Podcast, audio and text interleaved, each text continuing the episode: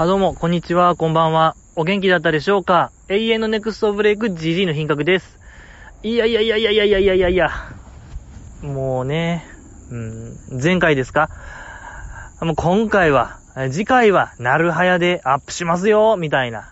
ええー、もう週の前半で、月火あたりでアップしますよ、みたいなね、こう、息巻いてましたけども。まあ今、現在、水曜ですか？水曜日の夜、まあ、多分日付変わって木曜とかでしょ、アップされてるの。うーん、まあ、木曜達成するでしょ !OK! いいでしょ やっぱね、甘くいきたい。自分に甘くいこうぜ。えー、よろしくお願いしますよ。えー、まあでもね、いい、もう、いいわけですよね。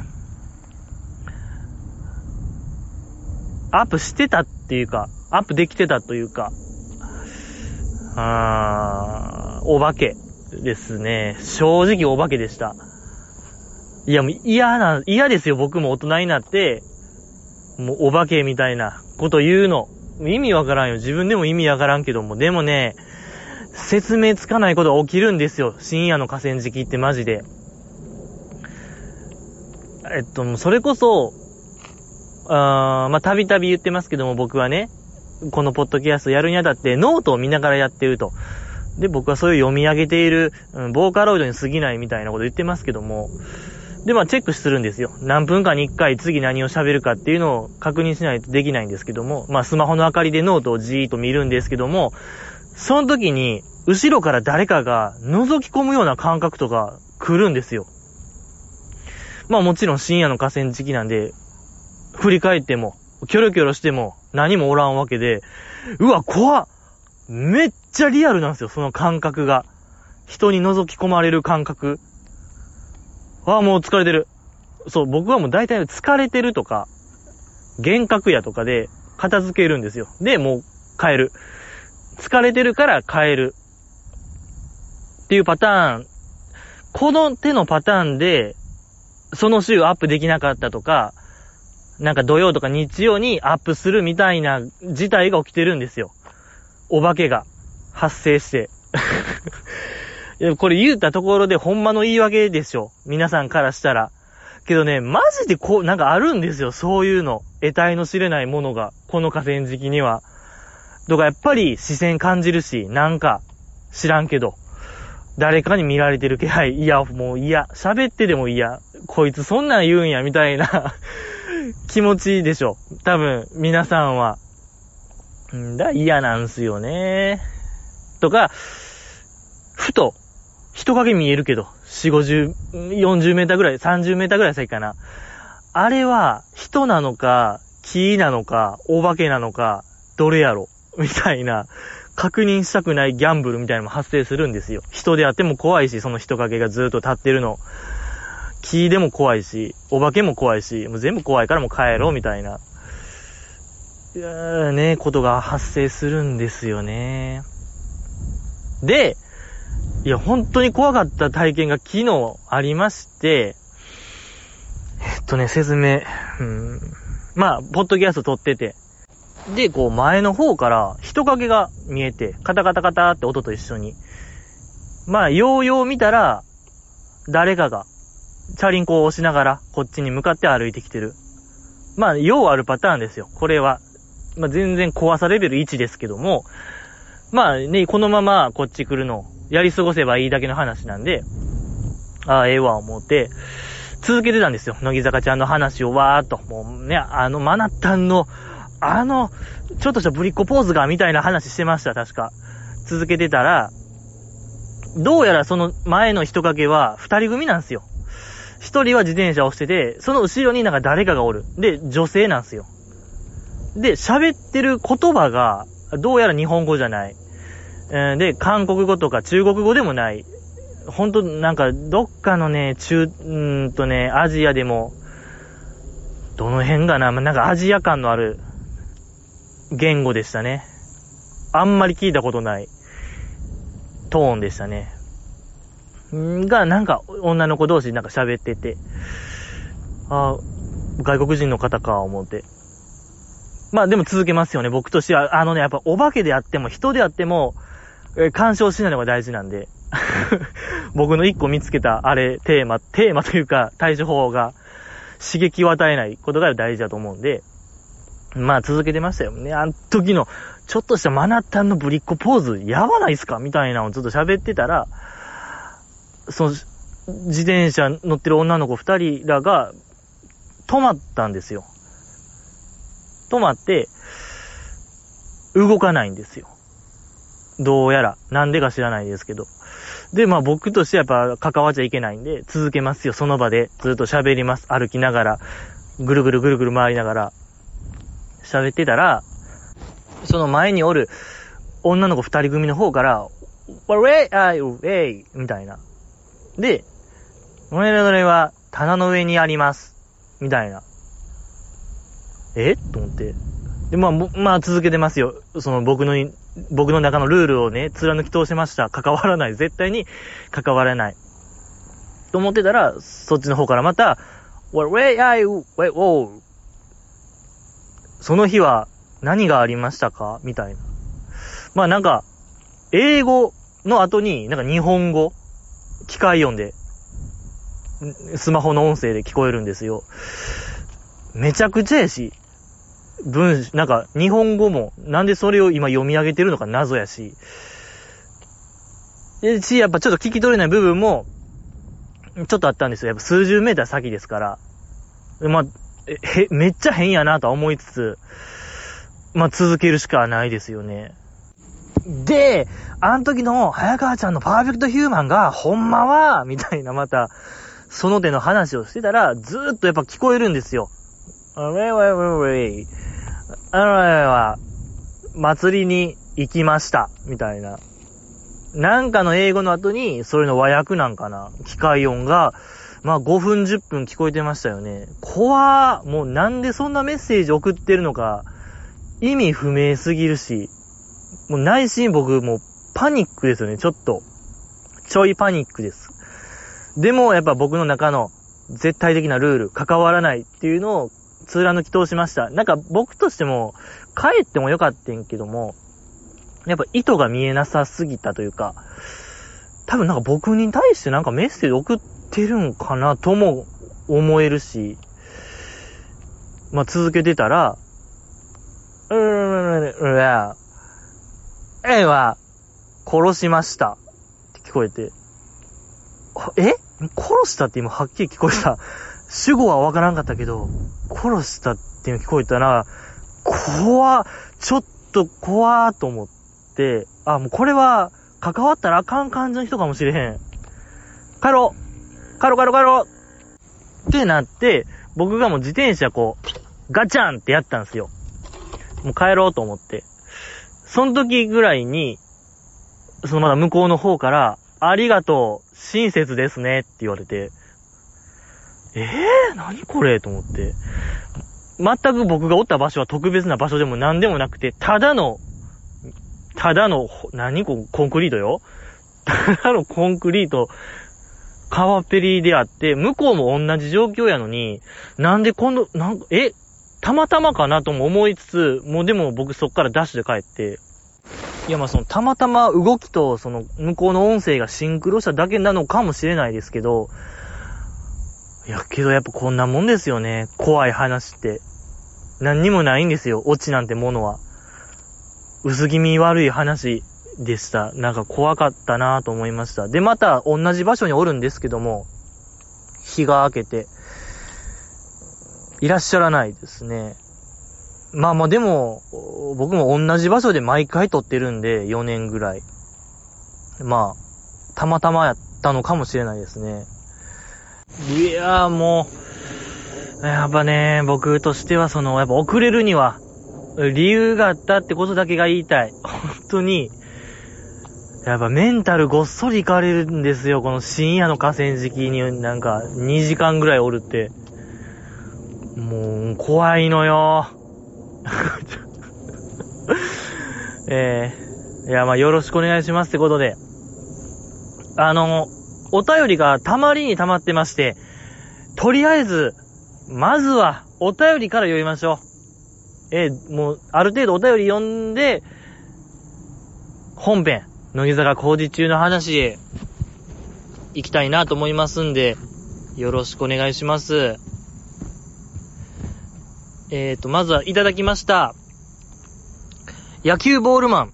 今更やけど、日向の2期は逸材揃いやなひらかな欅時代に入ってるからそれなりに苦労もしてるし、ベミホは卒業やけど小魚も吹っ切って帰ってきたし、青春の馬最高バラエティの総合力で佐々木久美を超える逸材は現れるのか久美店も26歳か、そろそろ考えてるやろな。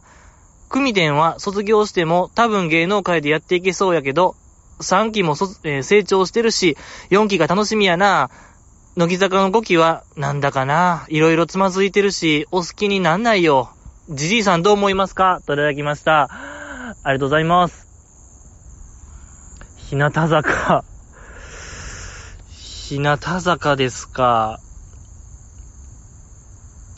その、途中のその、ベミホは卒業やけど、小魚も帰ってきたし、青春の馬最高ってありましたけども、やっぱこのあれですか？東京ドームのライブのやつですか？ねえ、ちょ、見てないんですよ。ごめんなさい。もう約束の卵がもう、孵化しなかったですね。ちょっとごめんなさい。僕の、僕にはまだ孵化してないですね。卵のままですけども。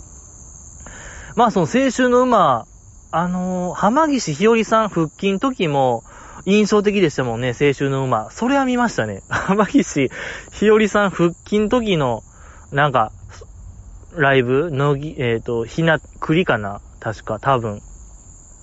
は、覚えてますけども、多分小魚さんでも同じような、感じだったんでしょうね。やっぱその青春の馬は復帰ソングでもあるんでね、えー、僕らの復帰ソングであるんで、いいですね。多分あの感想部分でね、踊ったんですかね。で、まあ、組店。佐々木久美さんね、めちゃくちゃ面白いですよね、確かにあの人。うん。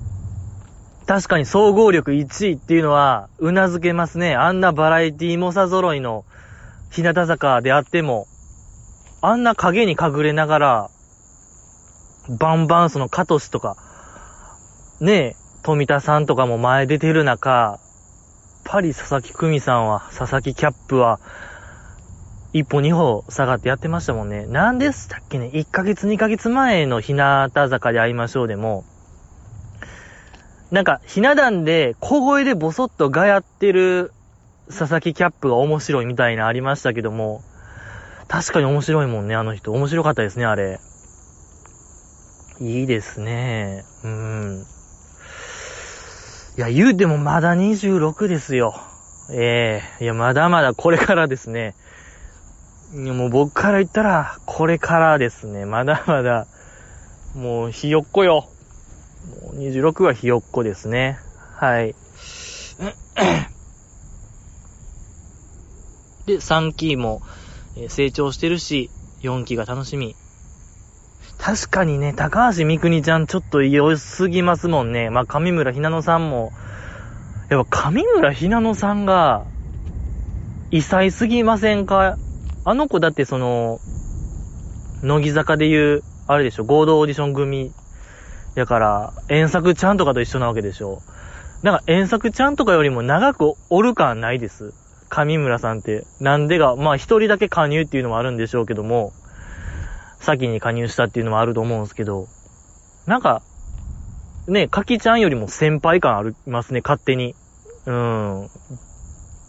いいですね。とか、やっぱ高橋みくにちゃんが、急成長感いいですね、今年に入ってから。楽しみですね。その富田さんを尊敬してる言うてるだけあって、うん、避難愛での、なんか、立ち振る舞いみたいなのが見てて楽しいですね。うん、いいなと思いますけども、乃木坂5期がつまずいてる。お好きになんない。いや。いや、まあね。あでも川崎さんですか？川崎桜さんでしたっけ？のドキュメンタリーが今日ね、発表されましたよ。えー、配信されましたけども、よかったですね、あの子。その、ちゃんと挫折してる感じ。いや、あんま笑っちゃダメですけど、やっぱみんななんか、失敗知らずみたいな感じで紹介されがちですけども、川崎さんはこう、打って変わって、挫折の人生みたいな、それを乃木坂で、なんか取り戻そうと取り返そうとする感じで面白かったですね。とか結構ドジっ子エピソードみたいなのも面白かったですし、あの、フィギュアスケートのね、まあ、あの、海外話ですか？あの、ホストファミリーがね、海外で別の日本人を迎え入れちゃって、自分一人は空港で佇むみたいな。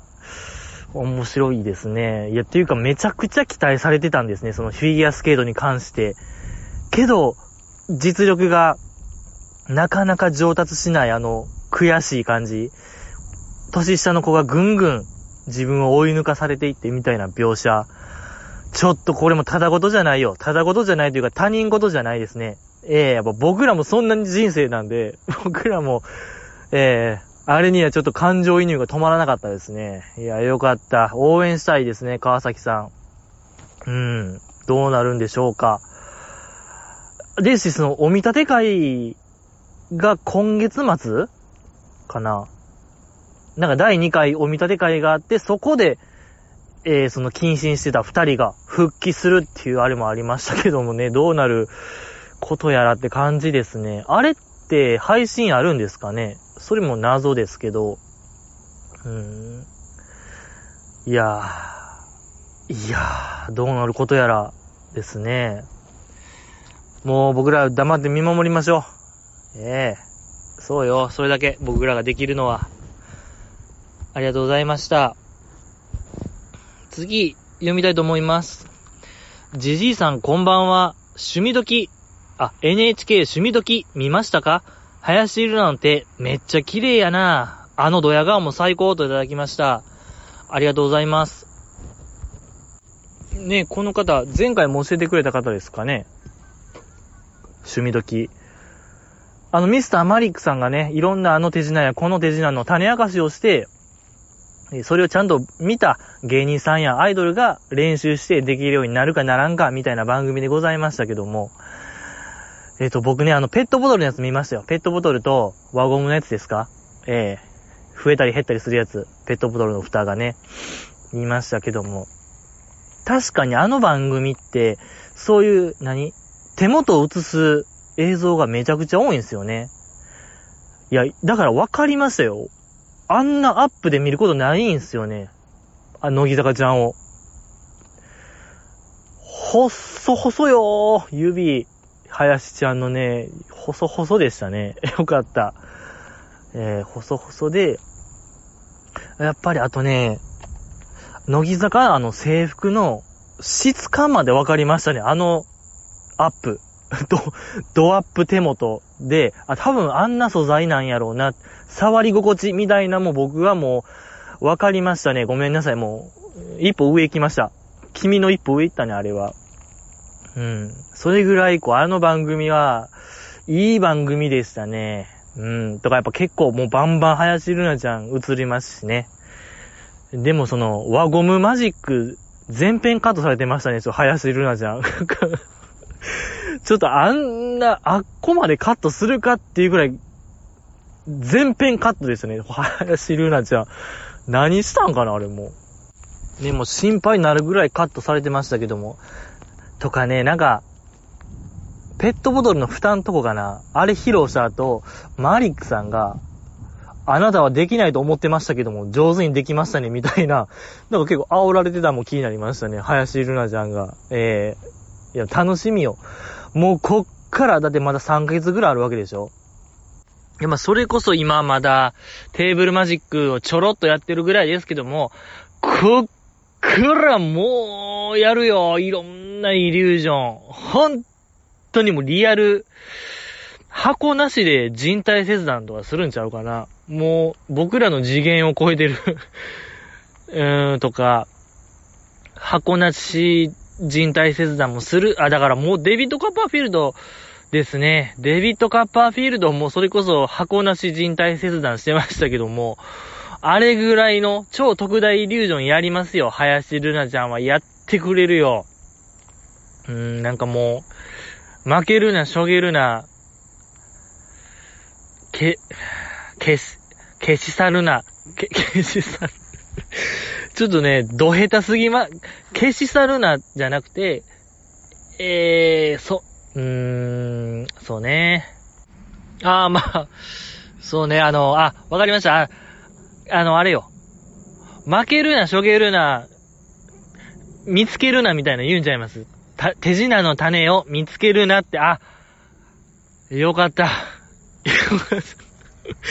何が良かったんかわからないですけど、よかった。って言いそうですね。最後の方、最終回とかで、今までの集大成を見せようで、言いそうな、あ、もうごめんなさい。先に潰しましたね。ごめんなさいってことですね。林ルナちゃんごめんなさいってことで。次、えー、読みたいと思います。バッチグー、林ルナ。あれだな。林はカナリンタイプだな。生放送当日の本番直前の急遽の代打で、あれだけできるのは大したもんだよ。ついこの前まで高校生だよ。しかも、相手がクセ強芸人の筆頭の平子だもん。CM 中も腕組みプロデューサーで悟りかが、ん？悟りか来たら本当に泣いちゃうよ。それにしても、ゆみきちゃんの能力がいかにすごいかを実感した回だったなぁといただきました。ありがとうございます。ちょっとごめんなさい。これもだいぶ前ですね。うーん。あれですね。林るなちゃんが代打で、代打会ありましたね。よかった。良かったですけども、終始こう、林ちゃんが押されてるというか、やっぱ僕らの中で、林ルナちゃんと言ったらもう芸人キラーと言いましょうか。あの、ラジラーでのね、えっと、長谷川さん、子孫の長谷川さんを、長谷って呼んだり、もう、何ですか、縦横無尽に、大立ち回りやってたあの林ルナちゃんが、出るから、これはさぞ、もう、平こっちを蹂躙するのではないか、みたいな、僕の中での下馬評があったんですけども、いやいやいやって感じで、終始押されてましたね。やっぱりあるんですかね、そういう、なんていうか、じゃんけんじゃないですけども、相性みたいなものが。うん。なんか、林ルナちゃんが、えらい押されてましたけども。うん。まあ、基本やっぱ、アルピーと、アイドルって相性悪いのかもしれないですね。いや、それこそ乃木坂メンバーが、もう、たびたび出てますよ。ピンチヒッターでいろんなマーヤとか、向井さんとか、あいねちゃんとか、マナッタンとか、出てましたけど、やっぱ、ほぼほぼ、噛み合ってる試し見たことないですもんね。まあ、マーヤぐらいちゃいます。ま、ええー、マーヤしか噛み合わない。言っタンもですかね、斎藤優里さんもなんかいい感じやったような気しますね。その、西東京でしたっけなんかそういうヤンキー多い場所で生まれ育ったからなんか、あの、ちゃんさかに、ちゃんさかにこう気に入られたというか、ね、あの、まあ、梅ピオとかもま同じ感じで、なんかいい感じでしたよね、確か。うん、平塚ビーナスでしたっけそうそう、ありましたね。うん、てな感じがあったんですけども、やっぱちょっと、林ちゃんは、あれでございましたね。うーん。まあ、でも、まあ、椎名林檎さんのね、幸福論が聞けたからいいじゃないですか、その、軽音部時代。椎名林檎さんのコピーバンドみたいなやってたみたいなね。よかった、あれ、こう、幸福論。いや、マジでちょっとぴったりでしたね。林ルナちゃんと椎名林檎さんの。いや、ちょっとね、乃木坂スター誕生で、林ルナさんが、何ですか、相川七瀬さんとか、中森明菜さんのカバーをようやられてましたけども、ちょっと僕の中でしっくりきてなかったんですよね。やっぱりそう、椎名林檎さんなんですよ。林ルナちゃんイコール。これでございましたね。ええー、よかった。素晴らしかったな、あれは。エナジーを燃やすだけなんですよ、皆さん。泣いて笑う君にエナジーを燃やすだけなんですよ、これ。まあ、ただ、ね、幸福論の歌詞読み上げですけども。いや、よかった。かわいい。とかね、カエルの歌もよかったよ、あれ。楽しいね。本当に。楽しかったなとか結構やっぱ、そこでね、仲の良か、仲のいいゆみきちゃんとのエピソード、なかなかやっぱゆみきちゃんもギリギリのとこで頑張ってるのやなっていうのがよくわかりましたね。あの、賃金での、ゆみきちゃん。やっぱ結構、うーん、繊細な子やなっていうのがよくわかりましたね。ゆみきちゃんが。えー、よかった。素晴らしかったですね。まあ、確かに佐藤里香ちゃんが来てたらもう泣いてましたよ。あの場に。心がおかしくなってましたね、もう佐藤里香ちゃん。終わりよ。一番相性悪いんちゃいます？アルコピースと佐藤里香ちゃんは。うーん。まあ、林瑠奈ちゃん的にはいけるかもみたいに言ってましたけど、いや、一番危ない。もう、佐藤里香ちゃんも、ねえ、もうパトカーもなるよ、そら。やっぱり危険信号ですから。もうノイローゼになっちゃう。本当に2時間で。最短ちゃいますもん。2時間でさ、ノイローゼになっちゃう子は。よかったよ。林ルナちゃんでね。まあまあ、楽しかったですね。まあでも、ゆみきちゃんの能力がいかにすごいかを実感した回でもありましたけども、ゆみきちゃんの第1回も、あんな感じやったような気もするんですよ、僕は。そう。だから、第2回、第3回見て、その、RP がちょっと、いじり出す瞬間の立ち振る舞いじゃないですか。僕はそう思いますね。ちょ、林瑠奈ちゃんやっぱ第1回目やからずっと可愛い可愛いで押し通してましたけども、いつかその RP が牙を剥く瞬間があるんで、そこをどうやるか、どう過ごすかみたいなんがやっぱり見たいなと思います。第2回希望ってことで、ありがとうございました。次読みたいと思います。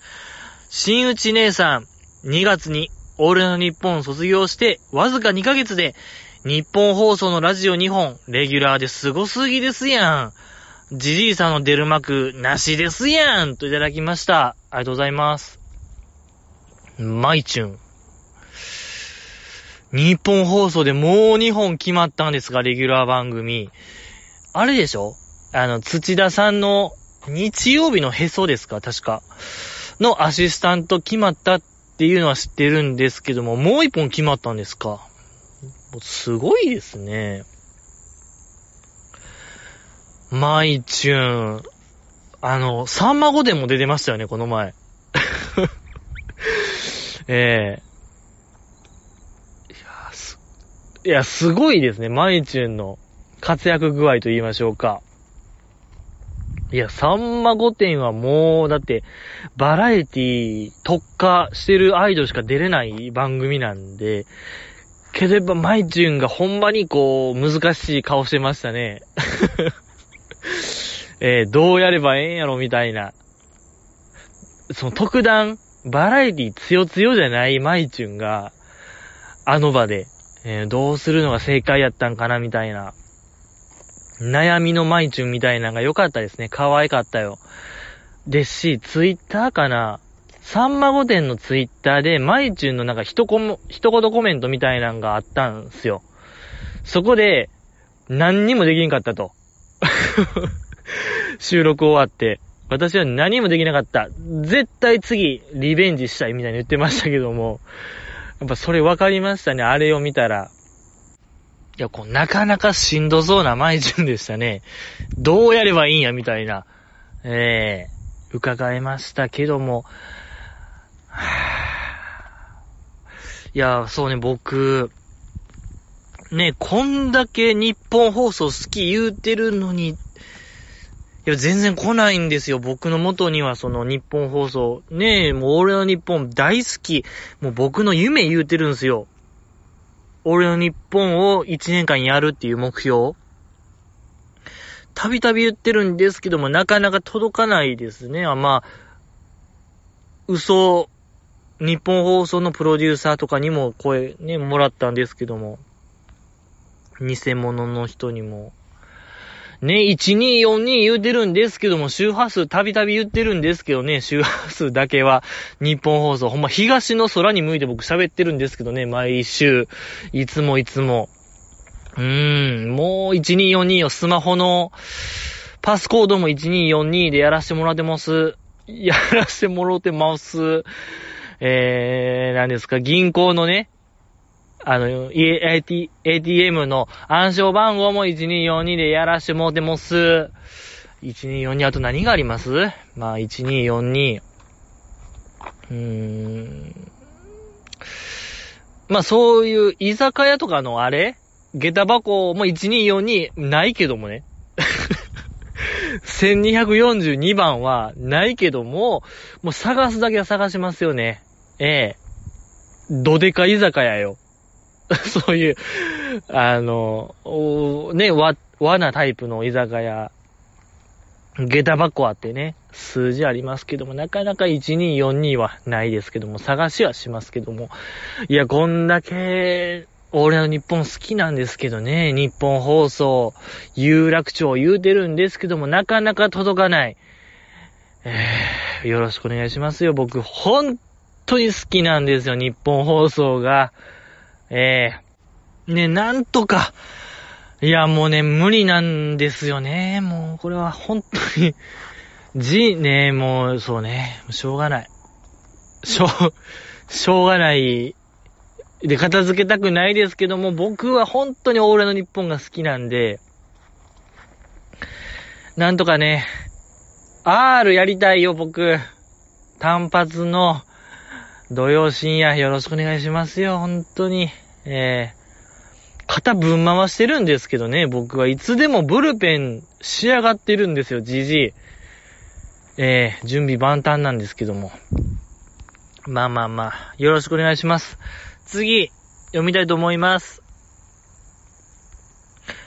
プログラミングの新番組に、あやティが出てますよ。TVer でも見れるので、乃木坂の最終兵器、あやティをもっと知りましょうといただきました。ありがとうございます。東京パソコンクラブ、ありがとうございます。東京パソコンクラブはご覧になられてますか？皆さん。い一番面白い。あれが、ほんとごめんなさい。乃木坂工事中がなんか毎週一番面白いみたいなくだりありますけども、量がしましたね。ちょっとパソコン、東京パソコンクラブが。うん、やっぱり、まあ、あの番組はその、乃木坂メンバーがゲームのプログラミングをもう一から勉強して、一本ゲームを作るみたいな番組でございましたけども、やっぱ僕ね、ゲームが一番好きなんですよ。もう何十年よ。アイドルはまあ正直10年ぐらいですよ。ここ10年ハマってるみたいな感じですけども、ゲームはもう全然よ。倍とかよ。うん、その倍ぐらいハマってるんで、倍以上ですか。なんでもう、それとアイドルが、もうかける、かけるの関係ですよ。ゲームかけるアイドルなんで、いやー、これはちょっともう、ここ一年、いや、もうここ数年で一番面白いですね。ごめんなさい。もう、すべてを過去にする東京パソコンクラブ。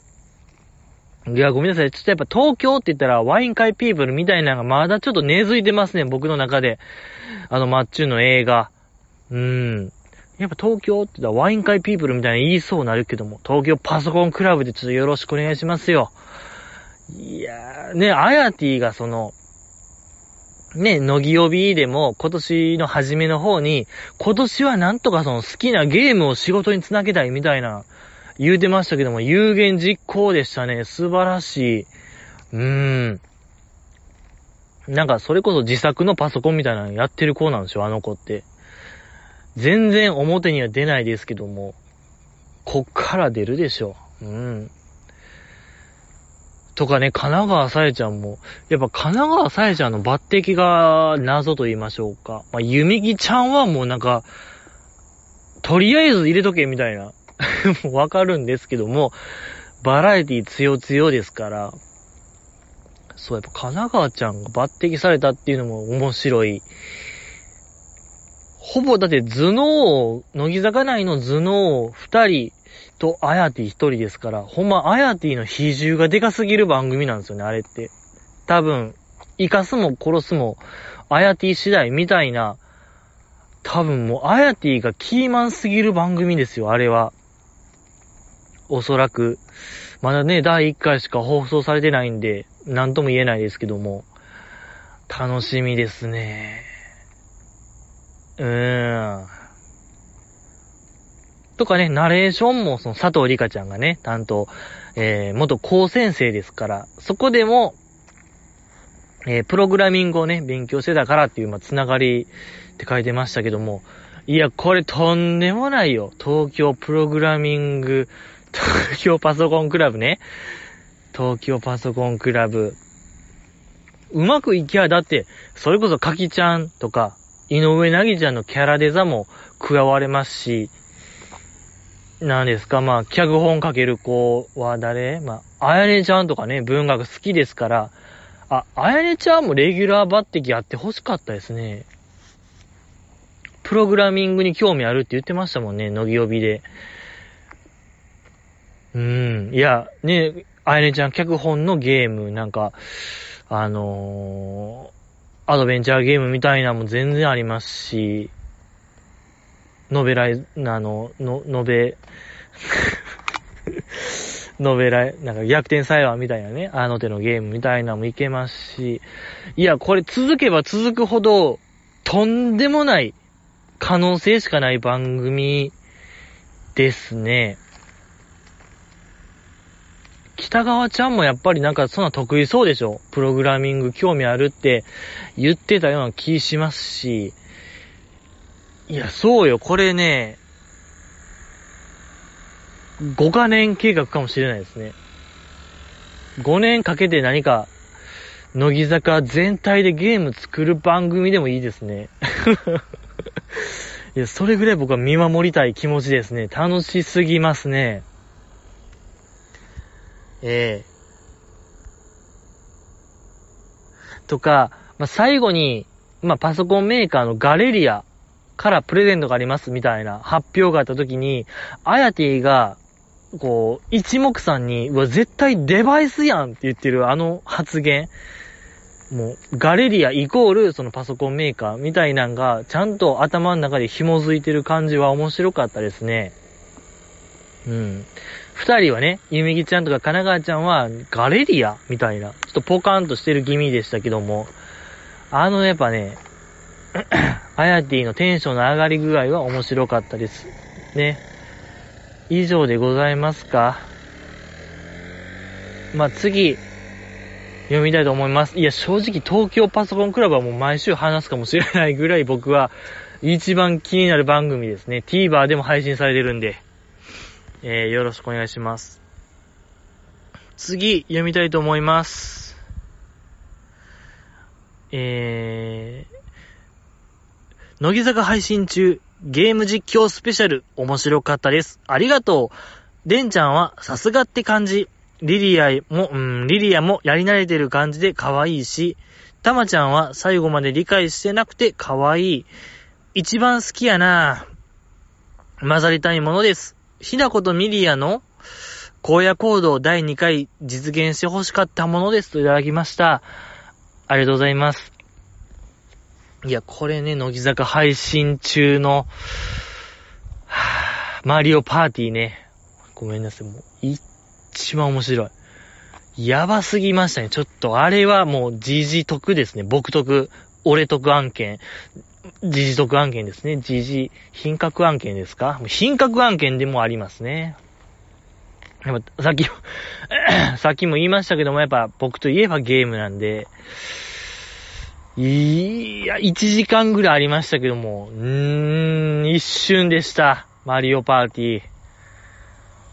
良すぎました。い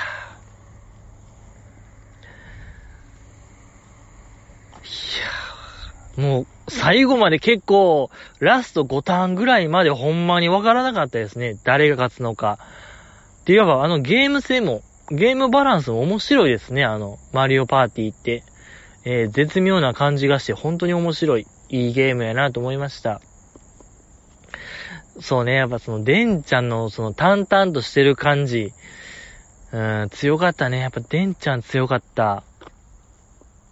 伊藤リリアちゃんもね、結構司会みたいな立ち回りっていうか役割でしたけども、ちゃんとこなしてましたしね、よかったし、そうね、たまちゃんはたまちゃんでね、坂口たまみさんも、普段全くゲームせえへん、うん、言うてましたけども、でもね、可能性は感じましたね。やっぱりあの旗揚げゲーム、ミニゲームの、旗揚げゲームが異常に強かったっていうのも良かったですしね。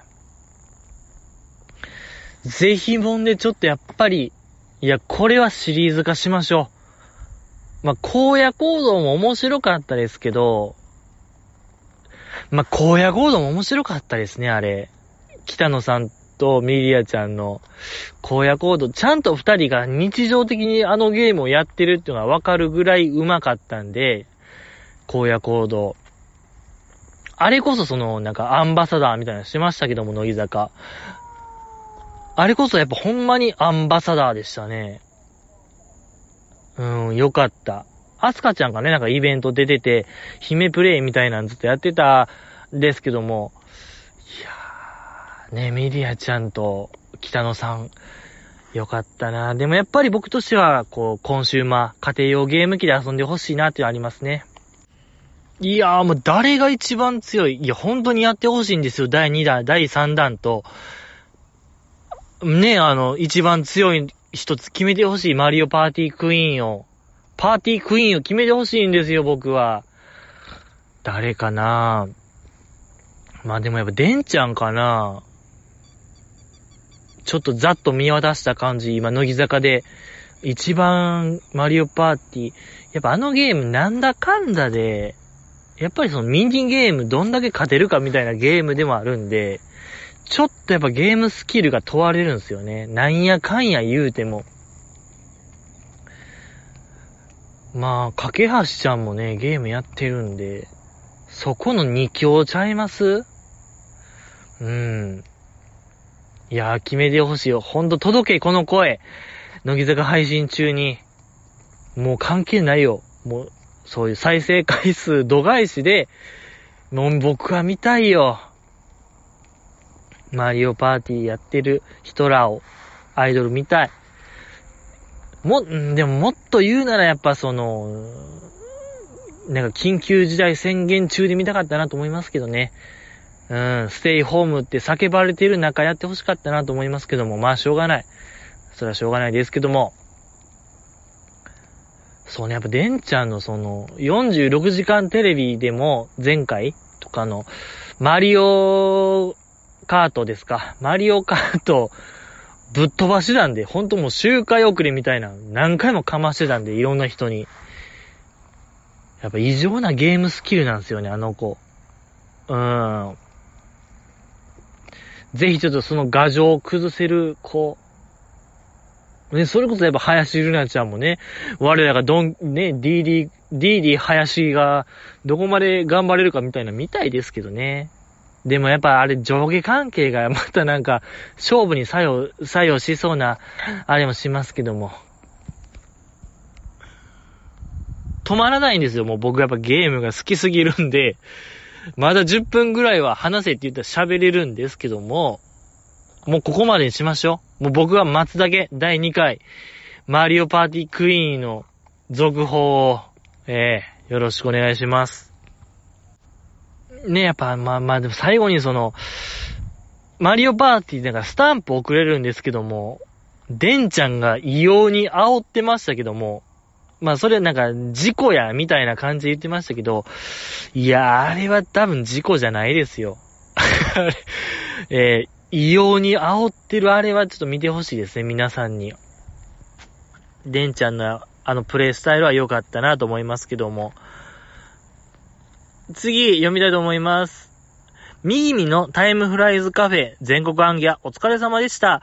最後はミーミの大好きなモンブリアンをモグダーで締めるという、それにしてもメンバー紹介の初回のゆみきちゃんのエピソードのうっしいこと、お互い純なと仲良し同士なので、ゆみきちゃんとみーみも仲良しと勝手に思ってました。みーみのコミュ障が遺憾なく発揮されていました。やはりミーミは、えー、宇宙一の内弁慶です。じじいさん、今度大阪のタイムフライズカフェツアーを計画してください。参戦したいものです。いただきました。ありがとうございます。アリゲーターですよ、皆さん。アリゲーターチャンネルかな？あれ見てますか？に、渡辺ミリアさんの、えー、タイムフライズカフェ、全国暗夜やってますよ。もう完全制覇よ。大阪でフィニッシュ。大阪じゃない、岡山でしたっけ、最後。岡山で完全フィニッシュでございましたけども。いいですね。やっぱミリアちゃんの、なんかあの、テンパってる、テンパってるようで堂々としてる、不思議なテンション。めちゃくちゃ可愛いの、やっぱあれが。あれがいいのよ。ミーミー可愛かったですね。とか、まあ、えー、あとは やっぱりミーミーがね、もう日本で一番詳しいんちゃいます？タイムフライズカフェ。運営の人よりも。だって全国行ったんですよ。全店舗制覇でしょ。ねだってもう最後の方言ってましたもんね。この店は、椅子が高くて みたいな、もうそこまで、細かいとこまでもう気づけるんで、全国行ってるんで、間違いなくもう、もう世界レベルですよね。もう世界ってことはもう宇宙なんですよ。宇宙レベルで詳しいですね。タイムフライズカフェに、渡辺ミリアさんが、よかった。やっぱりそうなんですよね。あの飲み物がいいんでしょ？忘れましたけど何でしたっけ？なんか紫、紫も、はぁ、出ないですね。紫、紫色飲み物ですね。生クリームが乗ってる。チョコと生クリームが乗ってるあれね。いっちゃんうまい言うてましたけども。そうね。まあでも、さっきの方と一緒ですかね。その、ないないしたいものですっていう、締め、締めの言葉使ってますけども、あれですよ、その、乃木坂の VR でしたっけ？乃木坂 VR のその、キャッチコピーみたいなのがね、混ざりたいものですってみたいな書いてましたけども、それの引用ですか？混ざれないんですよ、僕は。GG は混ざれないんですよ。うーん。GG さん今度大阪のタイムフライズカフェツアーを計画してください。いや、ちょっと計画できないですね。やっぱり僕、いや、だってもう僕といえば、もう低層観念ですから、やっぱ一番うるさいんですよ、そういうの。僕。やっぱね、何が起こるかわからない。みんなが会うってことは、まあ、女性の方はいないんであれですけども、このポッドキャスト聞いてるのは本当にもう後期高齢者思いね。うん、なんで、そういうのは起こらないとしても、万が一があるんで、何が起こるかわからないんで、やっぱオフ会するっていうのはもうそういうことなんで、もうダメ。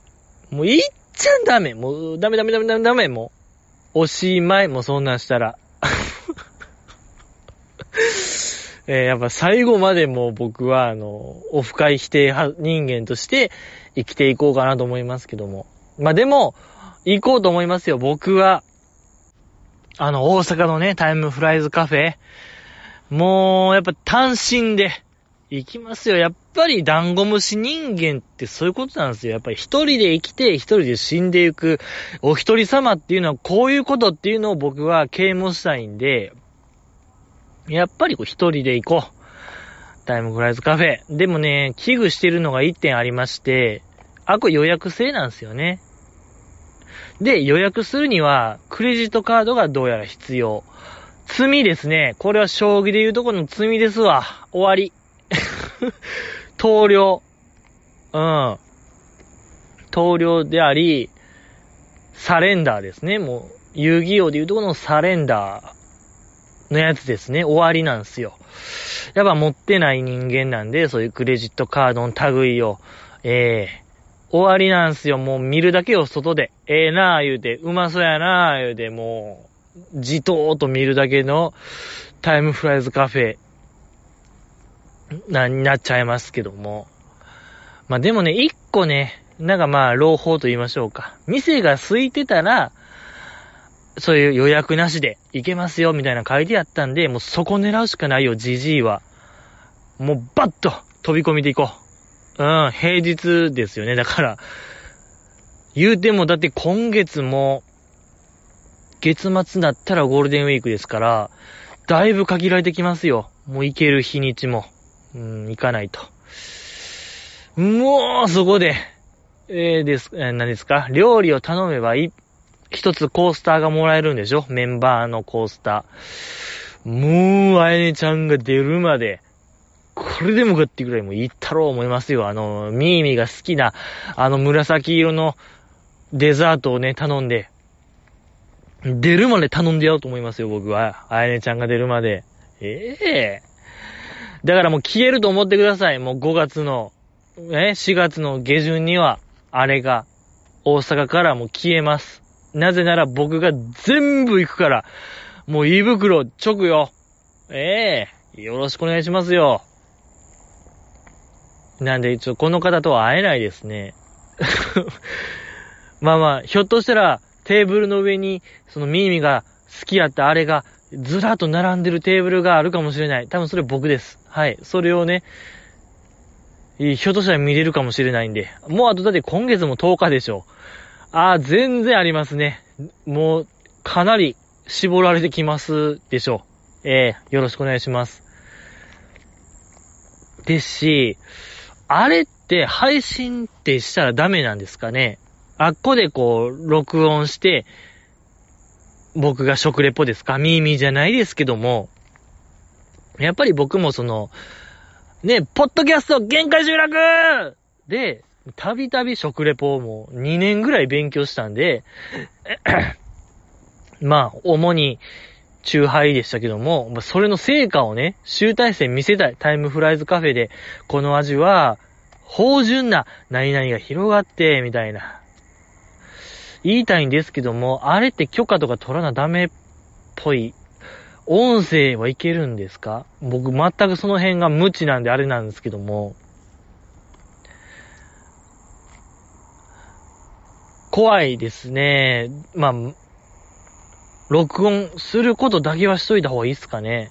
いけるいけないは別にして。そうね。いけるっていうなんか、情報ソースがあったなら僕は配信しますけども、GG のタイムフライズカフェ探訪、ええ、これでもかっていうぐらいもうね、一つずつも言ったろう思いますよ。ええー、いじってやろう。もう、だ僕もミーミーがやってたメンバー一人一人の思い出エピソードみたいなのやるかもしれない。ひょっとしたら。うん。もし許されるのであれば、大量に頼んで、えー、やるかもしれないってことで、ありがとうございました。次、えー、読みたいと思います。いや、もう次が最後ですかね。これね。えー、おいじじい、どうなってんねん。また周回遅れになるやんけ。お前何を考えてるねん。どういうつもりやねん。一回頭勝ち割るぞ。そんなんやから小松さんにも愛想つかされて逃げられんねん。今や音信不通らしいな。他の人はちゃんと毎週定時にあげてはるやんけ。なんでできひんねん、この童貞野郎が。一生しこっとけ。水深5センチで溺れろ。二度と来んな。小笠原流弓木式土下座しろ。でもそんなじじいさんも素敵といただきました。ありがとうございます。いや、この方もすごい、あれですね、期待してくれてる感がありますね。毎週、日曜の夕方ぐらいに送ってくれはりますね、この方。本当にもう、締め切りですよ、みたいなのを、えー、律儀に教えてくれてますね。本当に。いや、素晴らしいよ、この方。うん、覚えましたね。なんかこの、弓木式時計、なんか、小笠原流弓木式時計だ白みたいなのをね、送ってくださりますけども。いやいやいや、もういろんなね、バリ造語があるよ。もう、かち、頭かち割るぞとか、もう怖い。もう怖い怖い怖い怖い怖い怖い怖い。もう嫌ってなりますけども、まあ、小松さんにも愛想つかされて逃げられんねん。今や音信不通。まあ、小松さんと言ったらね、このポッドキャストの旗揚げ人として、えー、このポッドキャスト始めましたけども、2年ぐらいで小松さんはもう卒業というか、あれなりましたけども、もうほんと追放やっぱあれ追放ですね。やっぱり、たびたび僕らはね、ダンゴムシ人間、この世の中からつまはじきになって、一生孤独、個人孤独を生き抜く関係ですよね、みたいな意思疎通してたはずなんですけども、彼はもう、恋人ができて、もう後々結婚までしましたけども、まあそれがあっても僕は本当にもう彼を追放しましたよ。もう卒業じゃないよ。えー、脱退でもない、もう追放ですね、あれは。一番下よ。本当に。アイドルでもやっぱ一番上が卒業で、その次が脱退ですけども、もうその下ですね、追放。彼は追放になりましたけども、やっぱそのなんちゃっていけてない人間を演じてたっていう罪は、本当に重いんですよ。ええー、もう彼を未だに僕は断罪したい気持ちでいっぱいなんですけどもね。えー、まだまだ火炙りにしたいなって僕はその気持ちが、あの気持ちのままですね。もう2年ぐらい経ちますけども、あれから。まだ僕のこう、炎は、もうメラメラ燃えてますね。えー、火炙りにしたいなと思ってるんですけども、まあこの方は、音信不通らしいな、言うてますけども、いや、けどもそれは別に違うんすよ。彼とは、まあまあ、割と連絡取ってますね。月に数回。で、スカイプとかでも通話みたいなんも、この前も3時間ぐらい、4時間ぐらい、3時間ぐらいかな。深夜までやりましたし、いやまあほぼもう朝方でしたけども、あれ。うん、ですし、もうね、彼はアイドルにもう全然、本当に興味がない人生になっちゃったんですよ。悲しいですけども。ですけども、僕が、その、モバメで、向井葉月さんが、めちゃくちゃ競馬ハマってるみたいな話をしたら、もう信じられへんぐらいちょっと食いついてましたね、彼は。もう、もう、こんな熱量高い人間なんやっていう再確認できるぐらい、再発見するぐらい、もう競馬となるとちょっともう、目の色変わると言いましょうか。本当にもう、こと競馬になると、自分がもう人間なのか馬なのか、もうそれの見境すらもちょっとなくなるぐらいちょっともう、競馬競馬なっちゃってる、もう、競人ですね、彼は。表せないというか、人じゃないんですよ、もう。競馬になると本当にもう人じゃなくなるぐらい、競馬にちょっとどっぷりになってましたね。なんでもど、多分来ないんすよね。このポッドキャストにはどれだけも読んでも。うん。まあ多分その向井さんと競馬に関しては来ると思うんすけども、結局ね、彼とはその平行線のまま終わったんですよ。向井さんと競馬の話。僕の考えと彼の意見はやっぱり、ポッドキャストやってる時からそうでしたけども、もう基本はやっぱ平行線で終わる。えー、のがやっぱ今でもそうでしたね。彼とは平行線で終わりました。うん。またあれもね、ポッドキャストでやってもいいなと思うんですけども、向井さんと競馬の話は。ですね。そうね、やっぱ、やっぱり、ね、やっぱグータンヌーボ会もあってもいいんちゃうかなと思うんですよ。やっぱり今の、なんかこの時代って恋愛の比重がでかいような気するんすよ。なんかコンテンツの強さと言いましょうか。こう僕がなんぼダンゴムシ人間一人最高みたいな言うても雑魚すぎるんすよ。それってなんかコンテンツ力が。じゃなくてなんかもっとキュンキュンしたような、えー、キュンキュンラブピースみたいなのをこう追い求めた方が、やっぱ強いんですよ。そういうの力、コンテンツ力みたいな、波及力みたいなのが強いんで、悲しいですけども。まあだから彼を読んで、ねえ、なんかそういう、やっぱり彼は、もう恋愛強者ですから。ねえ、そうよ。みんなの恋愛の悩みをね、そう。僕、あ、そうね、僕の考えと彼の意見をまた、平行線の考えをね、披露するっていうのもありかもしれないですけども。そうね。もうこの方は頭勝ち割る言うてますけども、勝ち割らないで、じじの頭。怖いのよ。よくないよ。頭すぐ割れるから。本当に頭ってすぐ勝ち割れますよね。いや、やばいのよ。やばいからやめて。ご、ごめんなさい。怖い、怖いなと思いますけども、ありがとうございました。そうね、これぐらい読めば、いい感じですね。OK で、この後本編行きましょう。今後の回はちょっとここで終わり。次、また本編やって、えー、乃木坂スマホ写真展、第2夜ですか？後編やって、お便り読んだらちょうど、全部紹介できる形になるんでね、お便り。ありがとうございます。ちょっと、また、ええあのー、月が赤い日にまた会いましょうよ。